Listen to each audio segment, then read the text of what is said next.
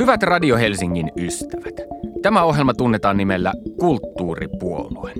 Tässä radiosarjassa minä, toimittaja Panu Hietaneva, perehdyn kulttuuripolitiikan sangen monimutkaiseen maailmaan ja selvitän, millaisia eroja puolueiden kulttuuripolitiikasta löytyy. Olen lukenut läpi puolueiden kulttuuripoliittiset linjaukset, pyrkinyt sisäistämään niiden hengen ja kutsunut vieraiksi ihmisiä, jotka tuntevat puolueensa kulttuuripolitiikan kuin omat taskunsa. Tutkailen ohjelmasarjassa kulttuuripolitiikkaa häpeilemättä omasta, keski-ikäisen, kaupungissa asuvan mieshenkilön näkökulmasta. Mutta kuten jo Paavo Väyrynen aikanaan sanoi, vastuutani en voi väistää. Näillä siis mennään.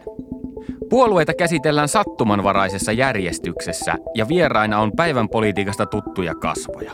Kansanedustajia, ex-kulttuuriministereitä ja valtuutettuja, mutta myös harmaita eminenssejä, siis taustavaikuttajia, joiden sydäntä lähellä kulttuuri ja taide ovat.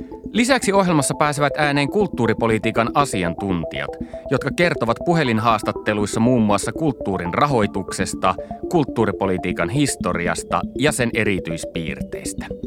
He siis selittävät asioita, jotka auttavat ymmärtämään ja hahmottamaan kulttuuripolitiikan maailmaa. Kulttuuripuolueen voit kuunnella myös osoitteessa radiohelsinki.fi. Tällä kertaa kulttuuripuolueen vieraksi saapuu, ei enempää eikä vähempää, kuin tämänhetkinen pääministeripuolue eli Suomen sosiaalidemokraattinen puolue. SDPn juuret johtavat vuoteen 1899, jolloin puolue perustettiin ja tunnettiin nimellä Suomen työväenpuolue.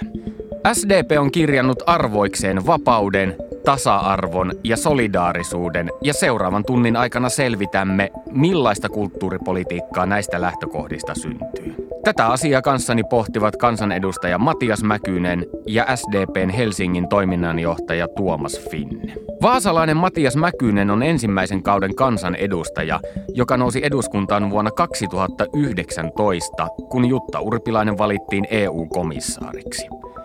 Mäkysellä on lukuisia poliittisia luottamustehtäviä, mutta mainittakoon, että hän on Vaasan kaupunginvaltuuston jäsen ja koulutukseltaan oikeustieteiden ylioppilas.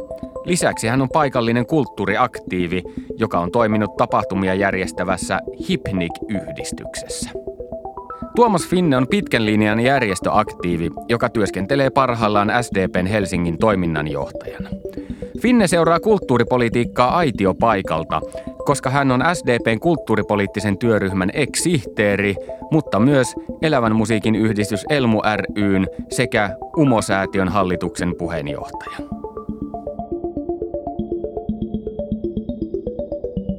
Kulttuuripuolue.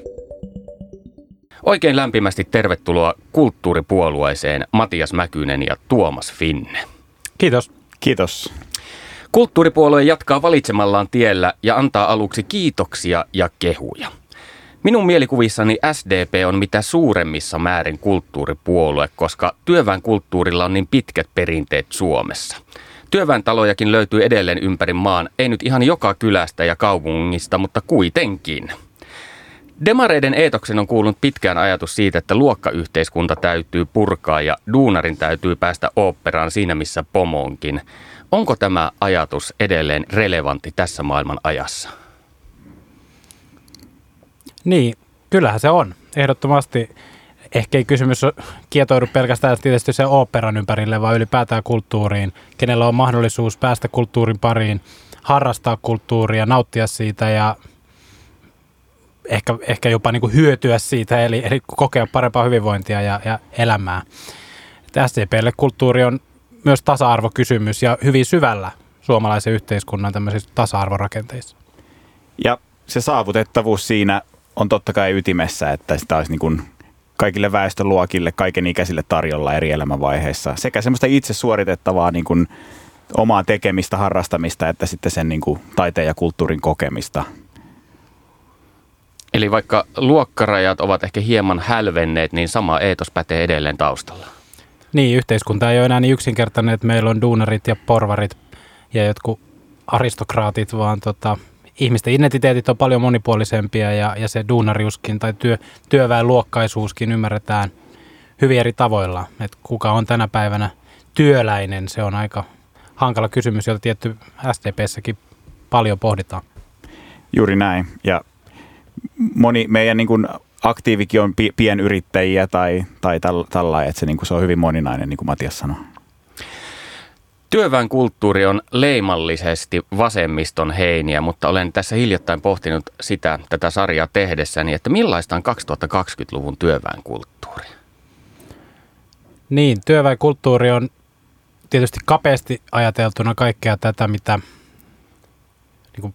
vasemmistopuolueessa on ollut ja niiden piirissä on oltu luomassa kirjastoja ja teattereita ja orkestereita. Joku työväenorkesterikin Suomessa vielä nykyään toimii oikein silleen vanhan liiton meiningillä, mutta ähm, kyllä se tänä päivänä täytyy ymmärtää huomattavasti laajemmin. että et tietysti ehkä se työväenkulttuuri on tämmöinen aika perinte, perinne termi. Enemmän ehkä pitäisi puhua tämmöisestä jonkinlaista arkisesta niin kuin kulttuurista, joka on kaikkien saatavilla, vähän mihin, mihin tässä on aikaisemminkin viitattu, mutta ennen kaikkea semmoista kulttuuria, joka käsittelee sitä ihmisten arkielämää, tuo esiin yhteiskunnallisia ongelmia ja rakenteita yksilöiden, yksittäisten ihmisten tarinoiden kautta. Ja kyllä mulla tulee mieleen paljon esimerkiksi nykypäivän niin mielenterveysongelmista, toimeentulovaikeuksista, elämän epävarmuudesta, syrjäytymisestä, monista niin kuin yhteiskunnallisista ongelmista ja kysymyksistä niin kuin tämän eetoksensa ja, ja ideansa saavia taiteilijoita niin, niin kuin kaikilta kulttuuri, koko kulttuurin kentältä. Eli tässä maailman ajassa voi ajatella, että jos taiteilija ammentaa inspiraatiota ympäröivästä maailmasta, olisi ne sitten vaikkapa mielenterveysongelmia, työttömyyttä ja pukee nämä teemat taiteekseen, niin silloin hän voisi olla moderni työväenluokkainen taiteilija. Kyllä siinä mun mielestä samasta jatkumosta on kysymys. Ja sitten jos sitä halutaan tehdä laajoille joukoille eikä eksklusiivisesti jollekin yläluokalle tai, tai näin poispäin, niin se, se on tietysti tärkeä osa sitä. Kuinka Tuomas hahmottaa no. 2020-luvun työväen kulttuurin? Se, semmoiseksi, joka puhuttelee laajoja massoja Suomessa. Että se on niin kuin mun mielestä yksi osa, että semmoinen, semmoinen, mikä voi ajatella, että mikä soi kaupallisella radioasemalla joku hittibiisi, niin se on työväenkulttuuria. Tai sitten on ehkä tämmöinen termi kuin työläiskirjailijat tai, tai semmoiset työväen taustaiset artistit, jotka tekee sitten niin kuin he, heidän niin kuin tav, tavallaan niin kuin ilmaisee niitä asioita, mitkä just niin kuin tässä aikaisemminkin puhuttiin, ekokriisi, luontokato, mitkä puhuttaa, puhuttaa vaikka niin kuin paljon nuoria. Että et on tullut tämmöisiä uusia aiheita tähän niin kuin kenttään, mutta että si, siinä on vähän niin kuin monta puolta. Kyllähän sen kulttuurin täytyy heijastaa omaa aikaansa. Että jos sata vuotta sitten ne oli niin kuin vallankumouslauluja ja, ja sitä, että nyt pitää agitoida porukka niin kuin liikkeelle tekemään muutosta, niin sitä muutosta tehdään tänäkin päivänä ja siihen ihmisiin niin kuin yritetään varmaan voimauttaa myös kulttuurin keinoin, mutta kyllä se nykyisessä länsimaisessa demokratiassa on onneksi aika erilaista kuin silloin tota vallankumouslauluja aika. Niin, siis se oli ennen semmoista arkkiveisua, viestin välittämistä ja, ja sä menit iltamiin ja kuulit siellä jonkun herättävän laulun, just niin kuin tässä puhuttiin, että agitoimista ja poliittisen viestin välittämistä, niin nykyään se on ehkä semmoisia tunteita ja että sä voit samaistua siihen, että joo, että munkin mielestä – joku artistin laulama tai runoilija esiin nostama asia on niin kuin tärkeä, niin ihmiset voi samaistua näihin, että ajat on hyvin erilaiset. Työväen kulttuurilla on todella pitkät perinteet, mutta mikä on tilanne, kun te demarit tapaatte vasemmistoliittolaisia kulttuurivaikuttajia, niin käyttekö te henkistä skabailua siitä, että kummalle tämä työväenkulttuuri nyt oikein kuuluu? Ehkä sellaista 60-70-luvun vastakkainasettelua ei enää ole ja hyvä niin. Et, et silloin tota, on ollut aika kärkästäkin ja, ja tuolla niin työpaikoilla ja, ja opiskelijaliikkeessä ja, ja eri tasoilla niin on otettu kovaakin yhteen. Tänä päivänä erot on pienempiä ja mun mielestä se on ihan hyvä. Juuri näin, siis artistit, arti, artistit, käy, artistit käy samojen, tai samat artistit käy eri puolueiden tilaisuuksissa esiintymässä, niin kuin nähdään, että, että se, se taide ja kulttuuri nähdään nykyään enemmän sitten itseisarvona kuin ehkä mikä se oli silloin 70-luvulla semmoinen, jos voi nyt sanoa ylipolitisoituneena aikana tai miten sitä haluaa kutsua, niin, niin silloin kilpailtiin, että kenen ideologia voittaa ja nyt sitten ehkä enemmän halutaan laveampaa kaikille hyvää ja, ja näin, jos se nyt jotenkin näin voi sanoa. Mutta on myös ihan selvää semmoista kirittämistä, että, että kyllä SDPssäkin on käyty tämmöistä niin järjestöllistä keskustelua, että miten kulttuuri näkyy, miten me osoitetaan itse kulttuuritoimijoille, että me halutaan niin kuin, tuoda heitä esiin omissa tilaisuuksissamme, omassa toiminnassamme ja, ja kyllä me pyritään siihen, että meillä olisi monipuolisesti erilaista kulttuuria. Ei, se on harvoin tällaista niin kuin mainstream-radiokamaa, että siellä on, voi olla kansanmuusikoita tai räppäreitä tai, tai erilaista tanssia, teatteria, ää, sirkusta ja niin edelleen, mutta nämä on, se on, se on aina kun suunnitellaan tapahtumia puolueelle, niin, niin yksi osa sitä, että, että miten se kulttuuri oikeasti näkyy meidän omassa toiminnassa. Työväenliikkeen alkutaipaleella kulttuuri oli asia, joka yhdisti liikettä ja toisaalta levitti sen sanomaa työväentalolta toiselle. Mutta mikä on kulttuurin funktio demareille 2020-luvulla? Mun mielestä pitää jakaa kahteen tasoon. Primääritaso on se kulttuurin itseisarvo tämmöisenä No tämmöisessä sota-aikana on vaikea puhua niin kansallisesta identiteetistä, mutta kuitenkin tällaisen niin kuin yhteisöllisyyden ja yhteiskunnan niin kuin perustan rakentajana, että miten me ymmärretään meidän yhteisyys ja yhteinen yhteiskunta, luodaan sitä tarinaa olematta kuitenkaan niin ulos sulkevia missään nimessä. Um, se uuden luominen ja, ja luovuuden niin kuin ruokkiminen yhteiskunnassa on niin kuin itseisarvo ja, ja äärimmäisen arvokasta. Sitten toissijaisena niin kuin tavoitteina tulee kaikki um, koulutukseen, sivistykseen, hyvinvointiin, ennaltaehkäisyyn, josta nykyään paljon puhutaan, taloudelliset arvot, joita kulttuurilla on myös eittämättä tosi paljon, joita ei kaikkia osata vielä tänä päivänä riittävästi tunnistaa, mutta jotka myöskin edistää sen, tai joiden tunnistaminen edistää sen ensisijaisen kulttuurin itseisarvon niin kuin vahvistamista kulttuurihan on nimenomaan ihmisiä yhteen tuova samalla tavalla kuin sosiaalidemokraattinen liike tuo ihmisiä yhteen. Ja, ja meillä on erilaisia tapahtumia, työväen näyttämöpäiviä, työväen musiikkitapahtumaa, jotka luo semmoista yhtenäisyyttä. Mutta sitten myös se, että kun, kun ollaan puhuttu tässä, että kulttuuri on hyvin moninaista, niin kulttuuria voidaan nähdä erilaisia maailmoja, erilaisia vaihtoehtoja nykytodellisuudelle, utopioita ja, ja, ja näin. Että se on niin kuin eri, erilainen tapa hahmottaa maailmaa kuin ehkä semmoinen arkinen – ikään kuin aherrus tai, tai että näin. Ja, ja se on tietenkin, kun me ollaan työn puolue, niin myös tapa ansaita toimeentuloa. Että si, siitähän me paljon puhutaan kanssa. Kapina ei enää tänä päivänä roihua työväen kulttuurissa, mutta siitä huolimatta se etenkin SDP-läinen eetos tuntuu puhuttelevan kulttuuri-ihmisiä. Mitä luulette, mistä se johtuu? No kyllähän kulttuuri, niin kuin väki, miten se nyt haluaa määritellä, on aina kuitenkin lähtenyt siitä, että ihmiset ovat yhdenvertaisia, tasa-arvoisia, olleet aika radikaalejakin eri aikoina siinä, että miten yhteiskunnan rakenteet pitää kyseenalaistaa ja muuttaa. Ja, ja sosiaalidemokraattinen liike on kuitenkin lähtökohtaisesti muutosliike. Me halutaan niin parantaa yhteiskuntaa kaikille. Ja, ja siinä on samanlaista eetosta kuin tämmöisessä avoimen kulttuurin ja, ja kulttuurin itseisarvon ajattelussa. Ja, ja vapaus on niin kuin tässä liikkeessä semmoinen, että vapaus olla oma itsensä, vapaus tulla toimeen, vapaus järjestäytyy, kaikki näin, niin kyllähän niin kuin varmasti kulttuurialan ihmisiä tämmöinen, ei se ainakaan poissulje heitä tästä. että meillähän on paljon poliitikkojakin, joilla on kulttuuritaustaa, taidetaustaa että, että ympäri, ympäri Suomea. Niin, ja sitten se, että kaikki ei ole mitattavissa rahassa.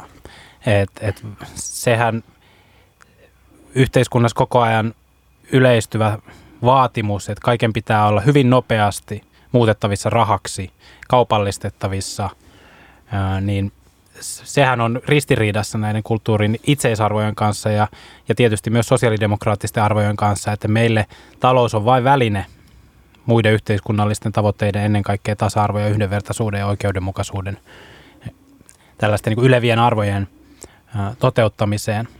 Ja, ja siinä se yhteinen pohja varmasti niin kuin kulttuurin kanssa myös tulee puolue ei ole ikinä määrittänyt kulttuurin sisältöjä, vaikka meillä on ollut joskus aikanaan vasemmistolaisia tai sosiaalidemokraattisia ohjelmatoimistoja.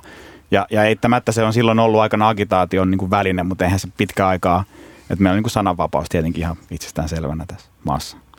Minä olen kaavoihini kangistunut ihminen ja kun kuulen sanat kulttuuri ja SDP, minulle tulee ensimmäisenä mieleen nostalgia, eli työväenkulttuuri ja Sanna Marin crazy bailaamassa festareilla. Mitä te olette mieltä tästä minun mielikuvastani? Onko tämä ongelma SDPlle? Kyllä se on ja, ja tässä on niin itse kritiikin paikka mun mielestä, mitä äsken niin kuin, sitä on meillä pohdittu, että miten SDP näyttäytyy toisaalta kulttuuritoimijoille, mutta toisaalta kulttuurin edistäjänä ja, ja myöskin edustajana. Mehän halutaan edustaa vahvaa itsearvoista kulttuuria. Ja se, että se on perinnepainotteista, meillä on työväentaloja, niin työväen orkestereita, työväen teatterikin vielä, jotka on hienoja instituutioita, mutta me tarvitaan myös sitä uutta ja, ja uudistumista ja siihen, siinä me ei olla oltu riittävän aktiivisia ottamaan, ottamaan tota, niin kuin vastaan ja, ja toisaalta avautumaan niin kuin liikkeenä. Ja, ja osa siitä on varmaan syy se, että työväentalon pyörittäminen vie aika paljon resursseja jossakin pienellä paikkakunnalla, niin siinä sitten sen toiminnan kehittäminen on vielä niin kuin aika paljon vaativampaa. Entäpä sitten se Sanna Marin Ruisrockissa ja Flow-festivaaleilla, onko tämä ikään kuin uusi avaus? sitten ei välttämättä SDP-kulttuuripoliittisen ohjelman osattu heti, tai siinä vaiheessa kun kulttuuripoliittista ohjelmaa sitä ei osattu suunnitella, mutta kyllä se meille ihan hyvin sopii, että SDPssä kaikki kulttuuri on arvokasta ja, ja itsekin niin kuin festari, pik, pikkufestareita järjestäneenä niin arvostaa erittäin paljon, että, että SDP liitetään myös tällaisia niin kuin nuore, nu, nuoremman polven ja, ja tota, vapaamman, vapaamuotoisemman kulttuurin asioita. Niin koska silloin kun meillä on tehty se kulttuuriohjelma, niin meillä oli klarinettia soitto, klarinetin soittoa harrastava puheenjohtaja Antti Rinne, että, että ajat, ajat muuttuu, ajat muuttuu ja, ja hyvällä tai huonolla tavalla, tai että monella tavalla, mutta siis il, ilman muuta siis tämä ei, niinku, kulttuuri ei lähde SDPstä, koska se on niin pitkään ollut siellä työväentalon juurtuneena. Niin kuin Matias sanoi, että meidän pitää niinku, sitä kynnystä madaltaa, meillä pitää olla näytelmäkerhoja nuorille siellä ku, ku, niinku, työväentaloilla ja, ja kaikkea mahdollista. Pitää niinku, kuunnella, mitä se kulttuuriharrastaminen, tekeminen on tänä päivänä. Mutta se pitää myös tunnistaa, että työväenliike loi aikanaan nämä työväen kulttuuriinstituutiot sen takia, että niitä ei muualla yhteiskunnassa ollut. Kirjastot, teatterit, monet nykyiset julkiset kulttuuriinstituutiot on alun perin työväen kulttuuriinstituutioita. Ja ei ole tarkoituksenmukaista eikä tarkoitus, että SDP tai työväenliike enää perustaa niitä, vaan meillä on niin kuin julkinen sektori, joka on tosi vahva ja, ja niin kuin me nähdään, että se on julkisen sektorin tehtävä huolehtia nykyään tästä kulttuurin saavutettavuudesta ja tasa-arvosta ja toisaalta myös laadukkaan kulttuurin kehittymisestä. Et sen takia myös se työväenkulttuuri terminä on liian rajaava, koska nykyään julkinen kulttuuri palvelee sitä tarkoitusta, mitä varten työväenkulttuuri sata vuotta sitten tai yli lähti liikkeelle. Kulttuuripuolue. Seuraavaksi perehdymme SDPn kulttuuripoliittisen työryhmän hengen tuotokseen, joka on nimetty allekirjoittaneen silmissä ainakin hieman latteasti, ja se on Kulttuuri kuuluu kaikille. Tämä toki lienee tarkoituskin, koska pitkä teksti on kirjoitettu varsin maailmaa syleilevästi, korostaen enemmän demareiden henkistä tilaa kuin konkretiaa. Rivien välistä voi myös tulkita, että kirjoittaja tai kirjoittajat tuntevat kulttuuria laajasti, koska siellä on hienovaraisia viittauksia esimerkiksi suomalaisen punkmusiikin historiaan ja lama-yhtyeen lyriikkaan. Sanottakoon vielä tähän samaan hengenvetoon, että olin varsin vaikuttunut lukemastani etenkin jälkisanoista – Niissä näet kerrotaan kulttuuripoliittisen ohjelman taustoista ja kirjoitetaan, että yhteensä yli 1500 SDPn jäsentä on osallistunut sen tekemiseen ja vastannut aihetta käsittelevään sähköpostikyselyyn. Millä porkkanalla te onnistuitte saamaan 1500 vastausta? Koska jos minä lähetän työkavereille ryhmäsähköpostia, niin siihen vastaa ehkä yksi henkilö ja hänenkin on pakko työnsä puolesta puolueeseenhan liitytään usein halusta vaikuttaa ja osallistua. Ja meillä on tosi aktiivinen kenttäväki ja, ja näihin työ, työryhmätyöhön osallistuu paljon väkeä. Meillä on yli 500 hengen ihmisen aktiiviryhmä, jotka osallistuu eri, eri alojen työryhmiä SDPssä ja, ja eittämättä meillä on paljon sanavalmista porukkaa meidän riveissä, että mä luulen, että se on se syy. Mitä mieltä saat Matias?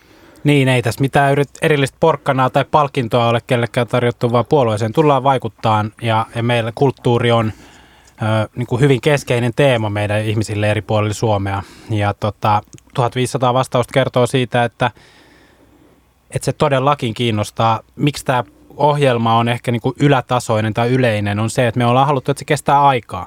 se on tehty sellaiseksi, että se ei niin kuin yhdessä vaalikaudessa vanhene, vaan, vaan se on nimenomaan tämmöinen visio ja, ja tämmöinen periaate ja hengen, sen hengen osoittaminen, että jos nyt vaikka katsotaan sitten konkreettisia linjauksia, mitä siinä on vaikka veikkausvoittovaroista tai tota, niin kuin kulttuurirahoituksesta, niin siinä on tapahtunut aika isoja muutoksia nyt korona-aikana ja, ja tota, silti tämä ohjelma edelleen niin kuin palvelee tarkoitustaan ja, ja py, sen takana pystyy kyllä hyvin pitkälti seisomaan.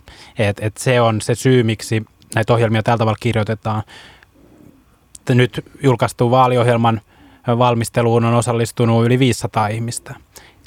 ei pelkästään mikään sähköpostikyselyyn, vaan erilaisiin tapaamisiin, ää, tota, kokouksiin, kirjoittamiseen ja niin edelleen, laatineet niin kuin tekstiesityksiä ja sitten se on hiottu ja sovitettu yhteen. Et me ollaan viime vuosina, sanotaan viimeisen kymmenen vuoden aikana SDPssä panostettu siihen, että puolueen täytyy olla väylä vaikuttaa.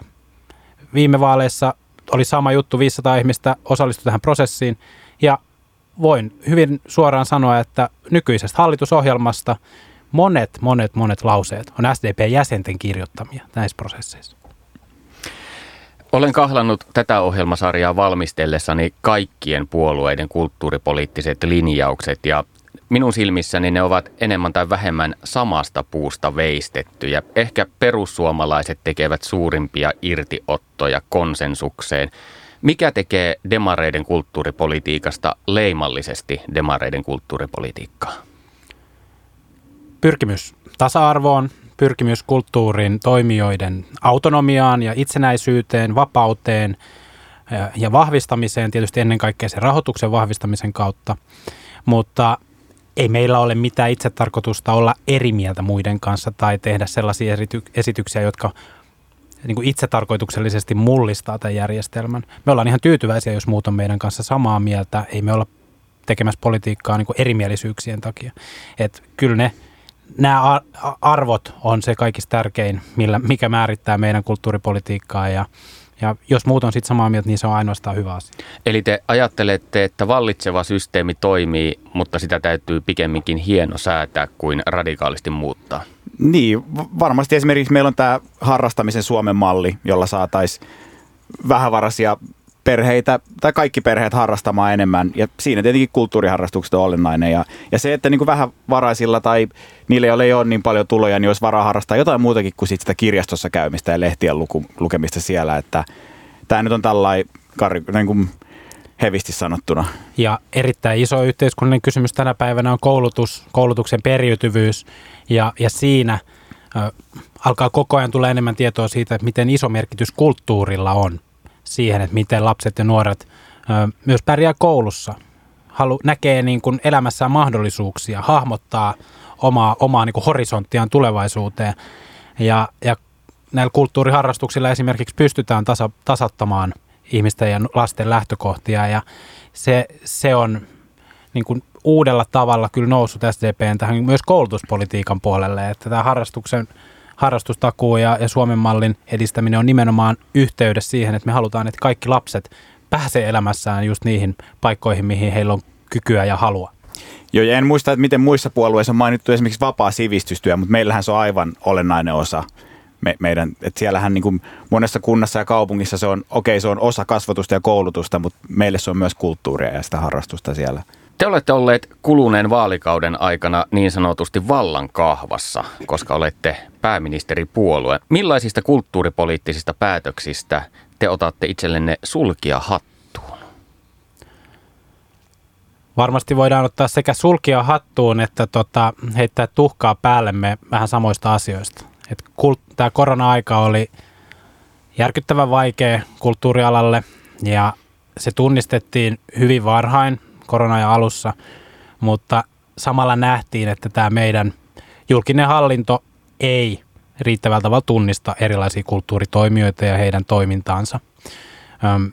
Sitä, lähes, sitä piti lähestyä joko suoraan niin elinkeinotoimintana, yritystoimintana tai sitten tämmöisenä laitosmuotoisena kulttuuriinstituutioiden niin toimintana. Ja, ja siinä oli varsinkin alkuvaiheessa erittäin paljon väliinputoajia.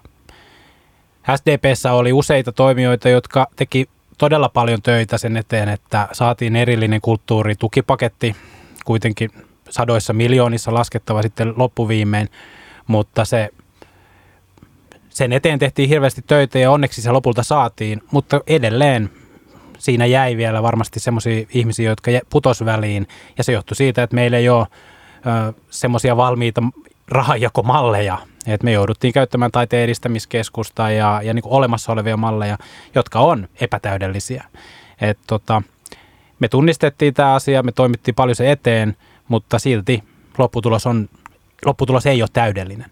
Olisiko jotain voinut tehdä toisin vai oliko systeemi niin kankea, että kaikki työkalut otettiin käyttöön, mutta mitään ei ollut tehtävissä?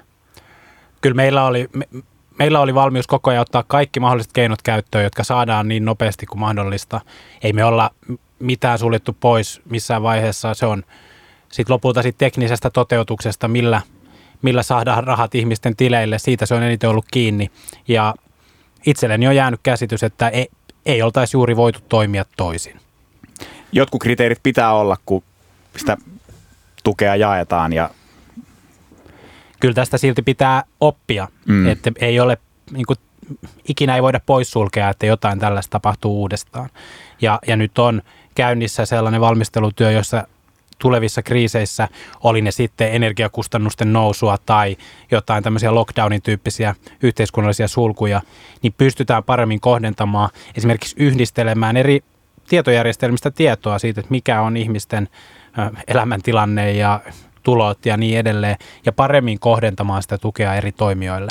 Niin me nähdään myös kulttuuri ja taide laajemmin, niin kuin, että siinä on tämä tapahtumallisuus, tapahtumat, niin kuin teollisuus, mikä nyt järjestäytyi tämän pandemian aikana yhteen, niin nähdään se tulevaisuudessa eri tavalla ehkä kuin ennen koronaa, niin tämä on niin kuin auttanut tässä myös. Millaisia keinoja sitten tulevaisuudessa voitaisiin ottaa käyttöön, jos vaikka toinen pandemia uhkaa jonain päivänä, kuten lääketieteen asiantuntijat jo varoittelevat? No sosiaaliturvassa meillä täytyy olla paremmin yhdisteltävissä näitä ihmisten tietoja, eli että me pystytään kohdentamaan paremmin sen perusteella, että mikä ihmisen elämäntilanne on, mikä ihmisen ä, niin työtilanne on ja, ja myöskin tunnistamaan esimerkiksi kulttuuritoimijat ä, paremmin. Se, se vaatii ehkä myös näihin meidän toimialaluokituksiin jonkinlaisia muutoksia. Sitten toinen asia on tämä yrittäjyyden ja palkansaajan tai tällaisen työläisen niin kuin yhdistäminen, että varsinkin kulttuurialallahan on yleistä, että se toimeentulo tulee erilaisista puroista, lähteistä ja, ja se pitää, se, se ei voi olla este sosiaaliturvan saamiselle. Et nämä on siellä sosiaaliturvan puolella varmaan ne tärkeimmät asiat.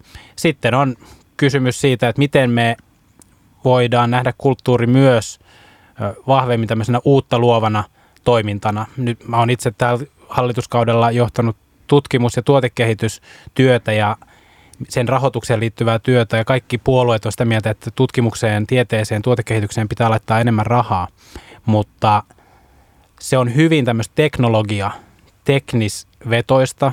Suomi on tämmöinen insinöörimaa, tai näin me niin kuin itsemme ajatellaan, mutta myös luovat alat, kulttuuri voi olla niin kuin tässä mielessä ymmärrettyjä niin kuin uuden arvon luojia. Ja, ja kyllä me, meidän pitäisi pystyä tätä tutkimus- ja, ja tuotekehitysrahaakin enemmän kanavoimaan kulttuuriin. Se on, se on tässä nyt myöskin työn alla. Mä uskon, että vaikka Helsingissä nyt ollaan ja Radio Helsingissä puhutaan, niin mä uskon, että tulevat ja nyt jo toiminnassa olevat tietenkin hyvinvointialueet on kanssa olennainen osa tätä. Että et kun kulttuuri nähdään hyvinvointi hyvinvointia lisäävänä asiana, niin, niin sieltä varmasti tulee sitten kanssa erilaisia rakenteita, millä kulttuurin niin sitä tukea ja, ja olemassaoloa voidaan vahvistaa.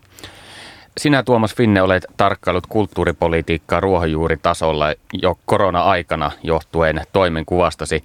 Mitkä olivat mielestäsi ne suurimmat ongelmat kulttuurialan työntekijän näkökulmasta? No tietenkin se, että se muutos tuli niin vauhdilla ja, ja vaikka lähinnä kun itse on tuolla elävän taiteen, taiteen kentässä tai esittävän taiteen kentässä to, toiminut luot, luottamustoimissa, niin siellä se, että se niin kuin veitsellä leikaten piti yhtäkkiä siirtää, siirtää se toiminta verkkoon ja, ja, tota, ja ehkä voisi nostaa enemmänkin hattua niille toimijoille, jotka sitä teki ja, ja niin kuin nostaa hattua sille kulttuurikentälle, että Suomessa oli todellakin iso, tehtiin iso tempaus sillä, että klubit laitettiin kiinni ja asiat meni verkkoon ja, ja niin kuin si- siihen että tavallaan niin kuin valtiot ja kunnat voisi ehkä miet, miettiä niitä tukirakenteita myös siltä kannalta, että miten se kulttuuri on, että onko aina sitä niin kuin lavalla esi, esittävää, esittävää taidetta. Että, että kyllä niin kuin jokainen meidän niin kuin nämä teknikot ja muusikot ja tuotteet teki kova, kovaa hommaa siinä, siinä vaiheessa. Kulttuuripuolue. Kulttuuripuolue tarttuu taas puhelimeen ja alkaa selvittää asioita, jotka vaikuttavat suomalaiseen kulttuuripolitiikkaan. Nykyisen kaltaisen kulttuuripolitiikan juuret johtavat 1960-luvulle, jolloin Suomessa toteutettiin yhteiskunnallisia uudistuksia ja alettiin puhua myös hyvinvointivaltiollisesta kulttuuripolitiikasta. Jyväskylän yliopiston emeritta-professori Anita Kangas on tarkkailut suomalaista kulttuuripolitiikkaa aitiopaikalta 1970-luvulta asti. Hänen kanssaan ruodimme seuraavaksi suomalaisen kulttuuripolitiikan historiaa, sen erityispiirteitä ja muutoksia. Professori emeritta Anita Kangas, 1960-luvulla alettiin harjoittaa niin sanottua hyvinvointivaltiollista kulttuuripolitiikkaa. Mitä tuo termi tarkalleen ottaen tarkoittaa? Hyvinvointivaltiollisen kulttuuripolitiikan aika viestii oikeastaan kahdesta asiasta, tai näin voisi ajatella. Ensinnäkin siitä, että kulttuuripolitiikka ei ole mikään erillinen saareke yhteiskunnassa, vaan se on sektoripolitiikkana osa yhteiskuntapolitiikkaa. Ja kun yhteiskuntasuunnittelu vahvistui, kulttuuripalvelut sisältyivät julkisiin palveluihin. Ja tässä muodossa ne tuli mukaan niin valtakunnallisiin kuin läänien alueellisiin kuin myöskin kuntien suunnitelmiin ja kuntasuunnitteluun tai aluesuunnitteluun ja niin edelleen. Samalla tavalla kuin muillekin palveluille, niihinkin ministeriö sisällytti suosituksia esimerkiksi siitä, että tietyn väkiluvun kunnissa olisi hyvä olla teatteri. Eli toimittiin tälleen niin kuin muidenkin julkisten palvelujen kohdalla.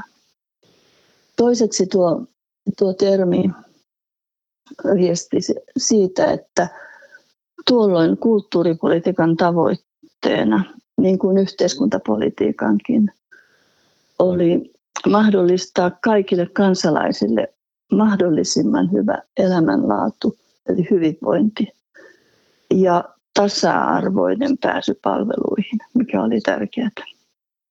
Eli kulttuuripolitiikassa pääsy kulttuuripalveluihin tuli mahdollistua kaikille.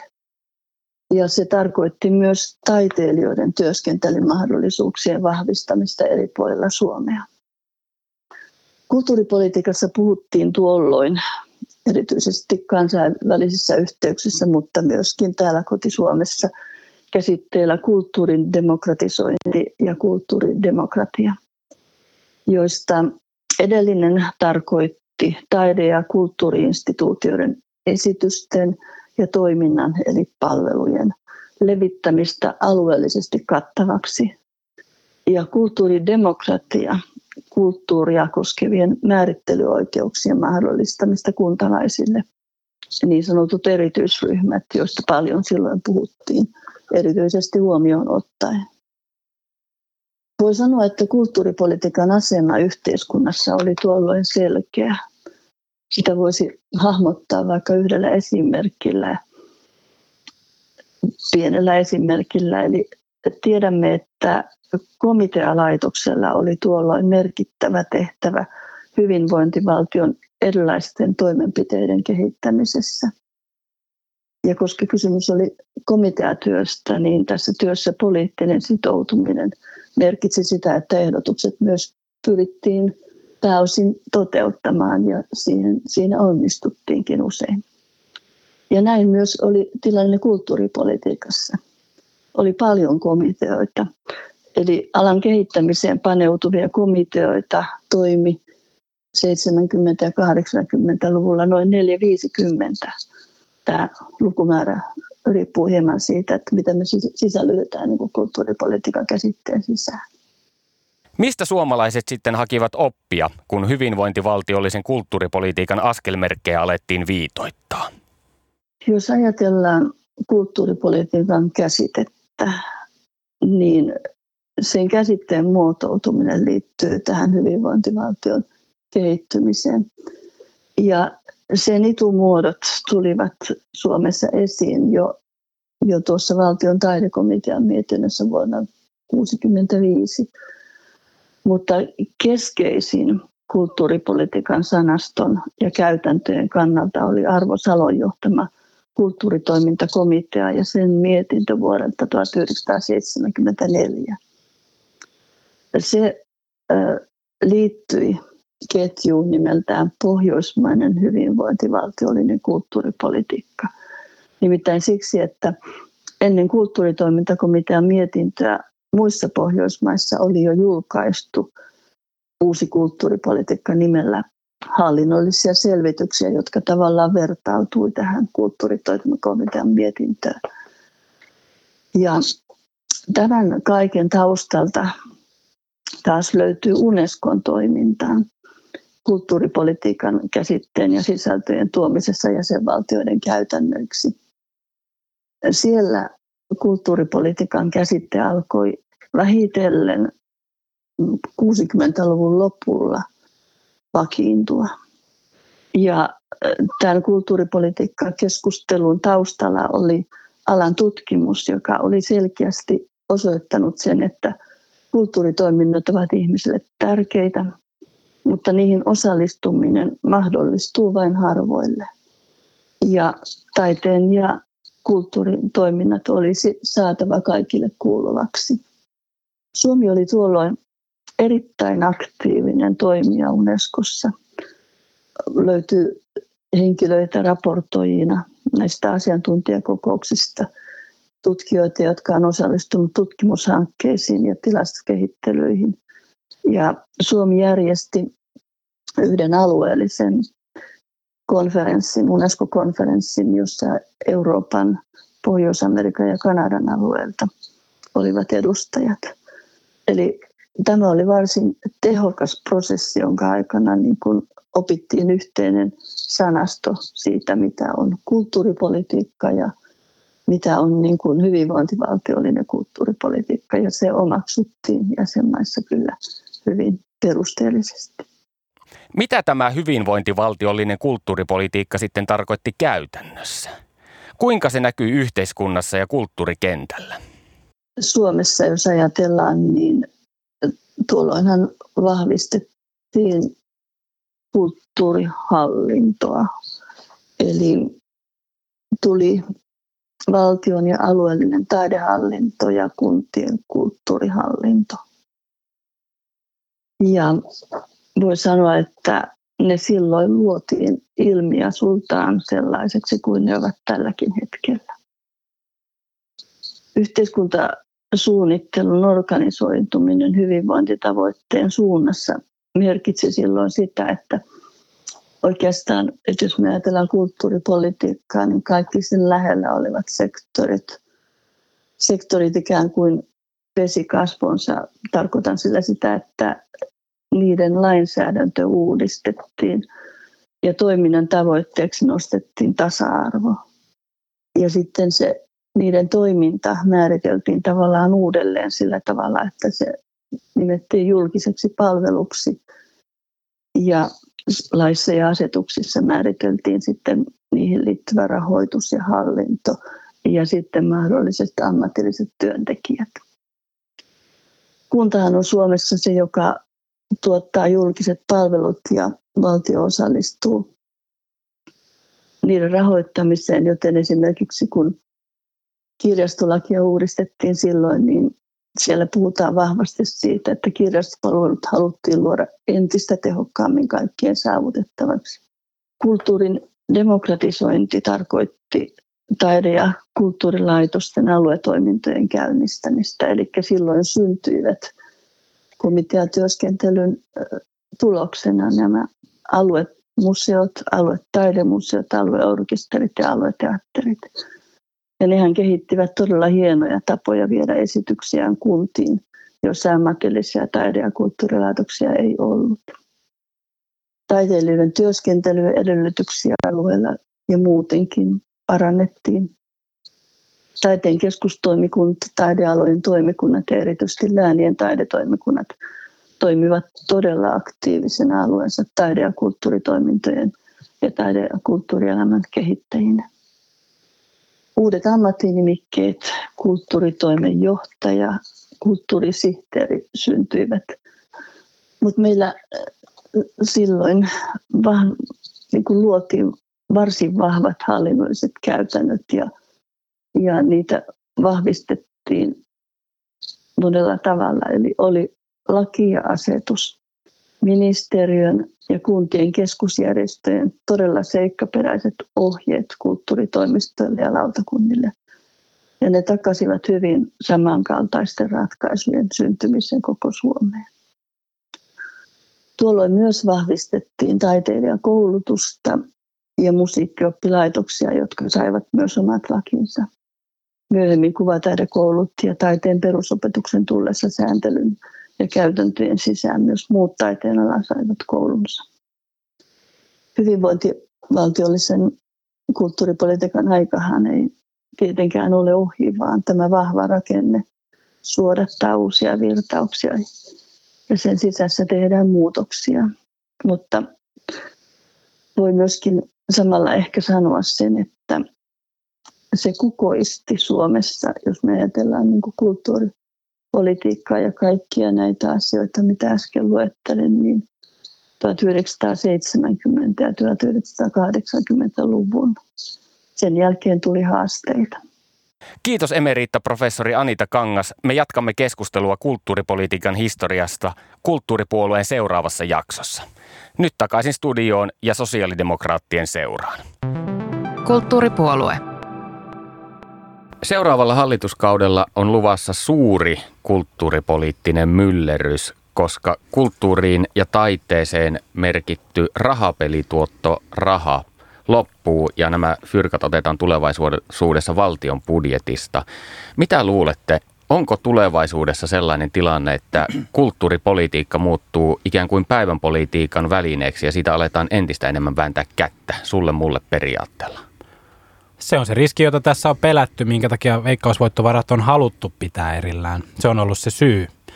Ähm, mutta nyt on päädytty siihen, että nämä haluta, tämä yhteys halutaan katkaista.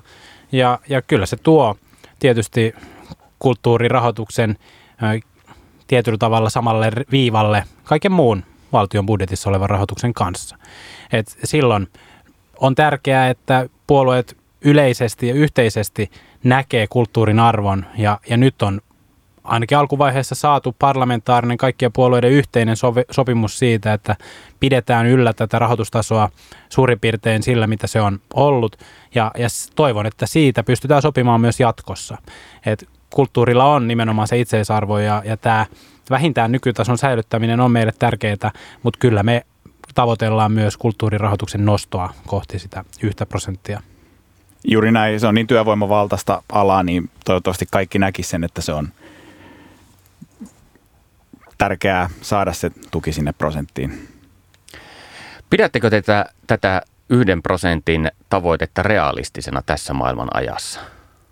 Mitä se vaatii onnistuakseen?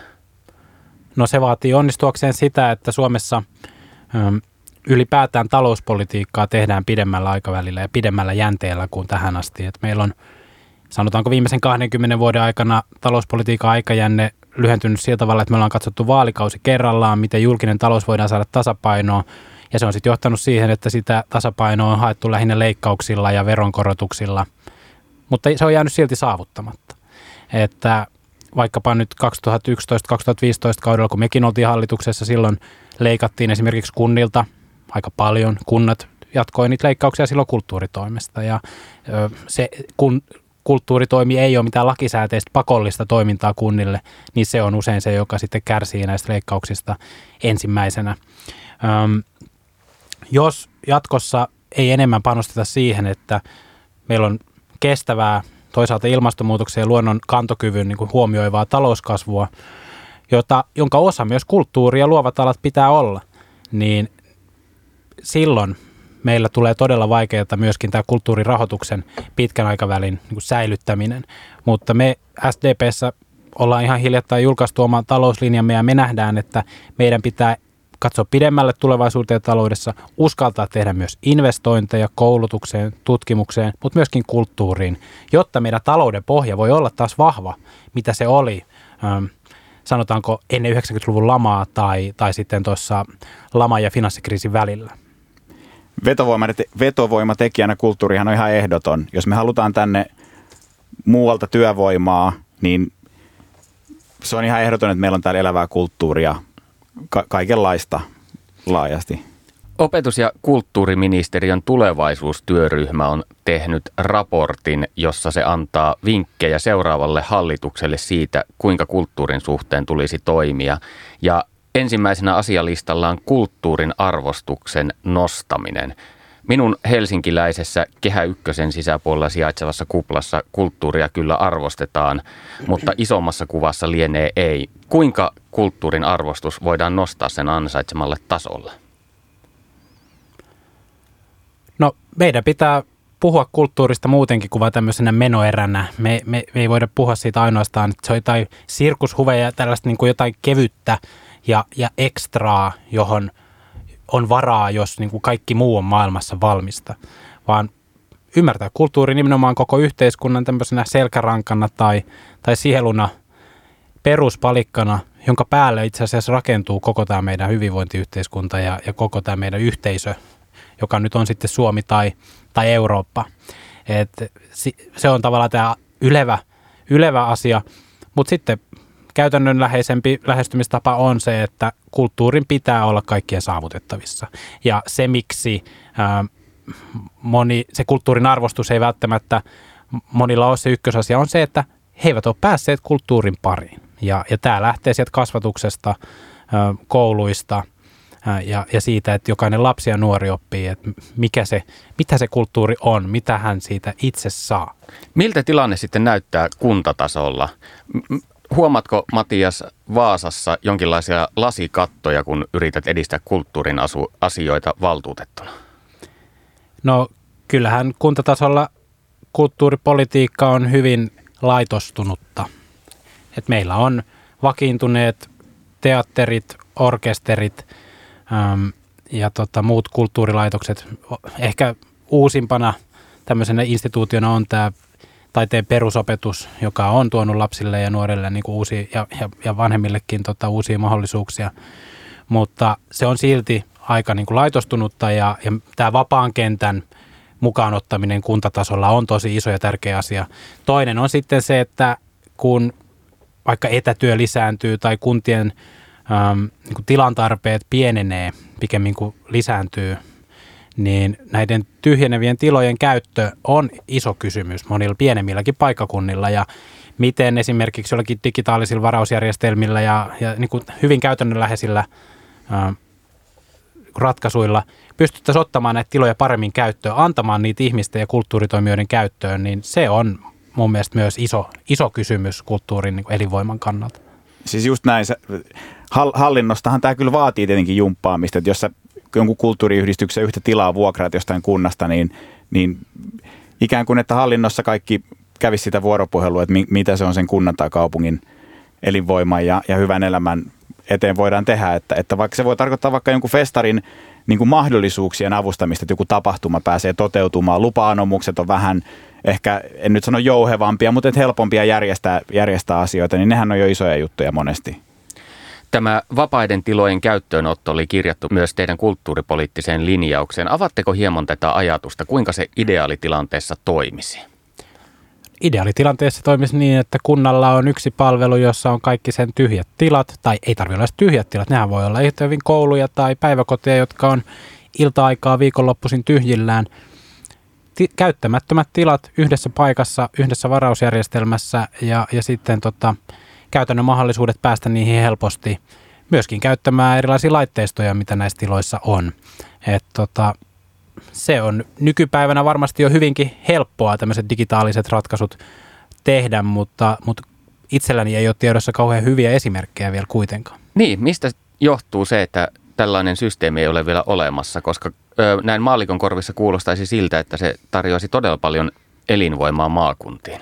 No mun näkökulma on se, että kulttuuritoimijat ja, ja tavallaan kulttuurialan virkamiehetkin tai viranhaltijat kunnissa ymmärtäisi tämän.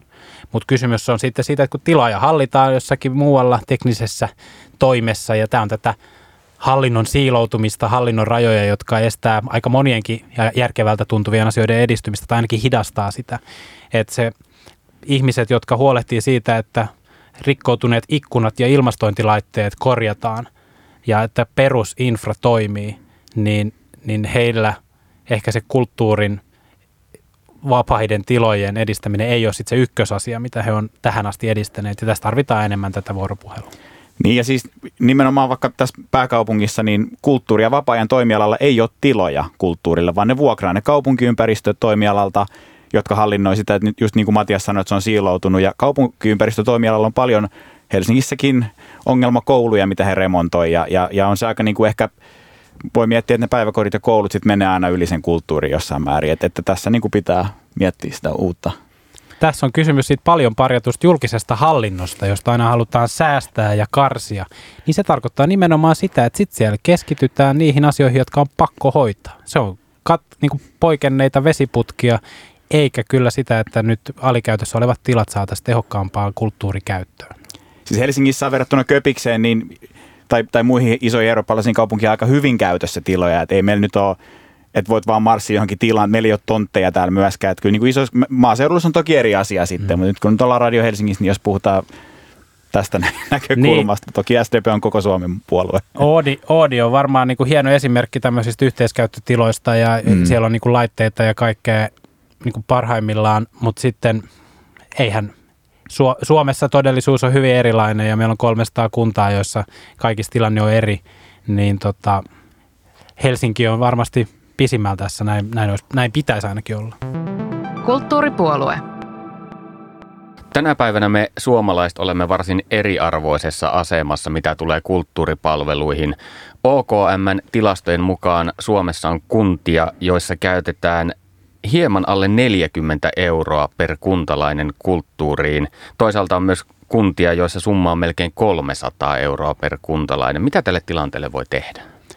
Niin mä tuun itse Vaasasta, jossa, joka on monena vuonna ollut ykkönen Suomessa siinä, että paljonko per asukas käytetään. Ja, ja meillä se ei ehkä kuitenkaan tarkoita sitä, että kulttuuri näkyisi kaikkialla kadulla, vaan se tarkoittaa just sitä, että meillä on paljon laitoksia. Meillä on suomenkielinen ja ruotsinkielinen iso teatteri, orkesteri ja, ja niin edelleen, näitä, nimenomaan näitä vanhoja perinteisiä instituutioita. Öm, kunnissa kulttuuritoiminta on vapaaehtoista. Millään kunnalla ei ole lakisääteistä velvollisuutta järjestää kulttuuritoimintaa. Ja silloin on kysymys siitä, että kun viimeisen 15 vuotta kunnat on olleet todella tiukoilla taloudellisesti, niin, niin silloin tämä kulttuuritoiminnan kehittäminen on jäänyt heikoksi. Öm, no hyvinvointialueet liittyy yllättävällä tavalla tähän, että kun hyvinvointialueiden ja sote-tehtävät siirtyy kunnilta pois, niin siellä jää itse asiassa nyt enemmän energiaa ja, ja mahdollisuutta keskittyä myös kulttuuritoiminnan kehittämiseen.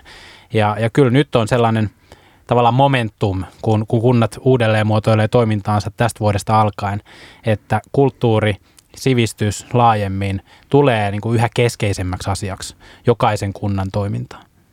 Ja tässä pitää myös olla kuntien yhteistyötä. Että et eihän niin kuin jokaisen kunnan tarvitse itse järjestää kaikkea, vaan kun no Ruotsissa tämä mun mielestä toimii paljon paremmin. Et se, mä itse tunnen tota Westerbotten ja Uumajaa siinä Vaasan vastarannalla, niin siellä kaikki kulttuuriinstituutiot toimii hyvin laajalla alueella, kiertää paljon enemmän kuin meillä, ö, ovat niin kuin sekä niin kuin lastenkulttuurin että, että sitten vaikkapa iäkkäämpien niin kuin kulttu- kulttuurin, niin kuin, vievät sitä kulttuuria sinne ihmisten arkeen.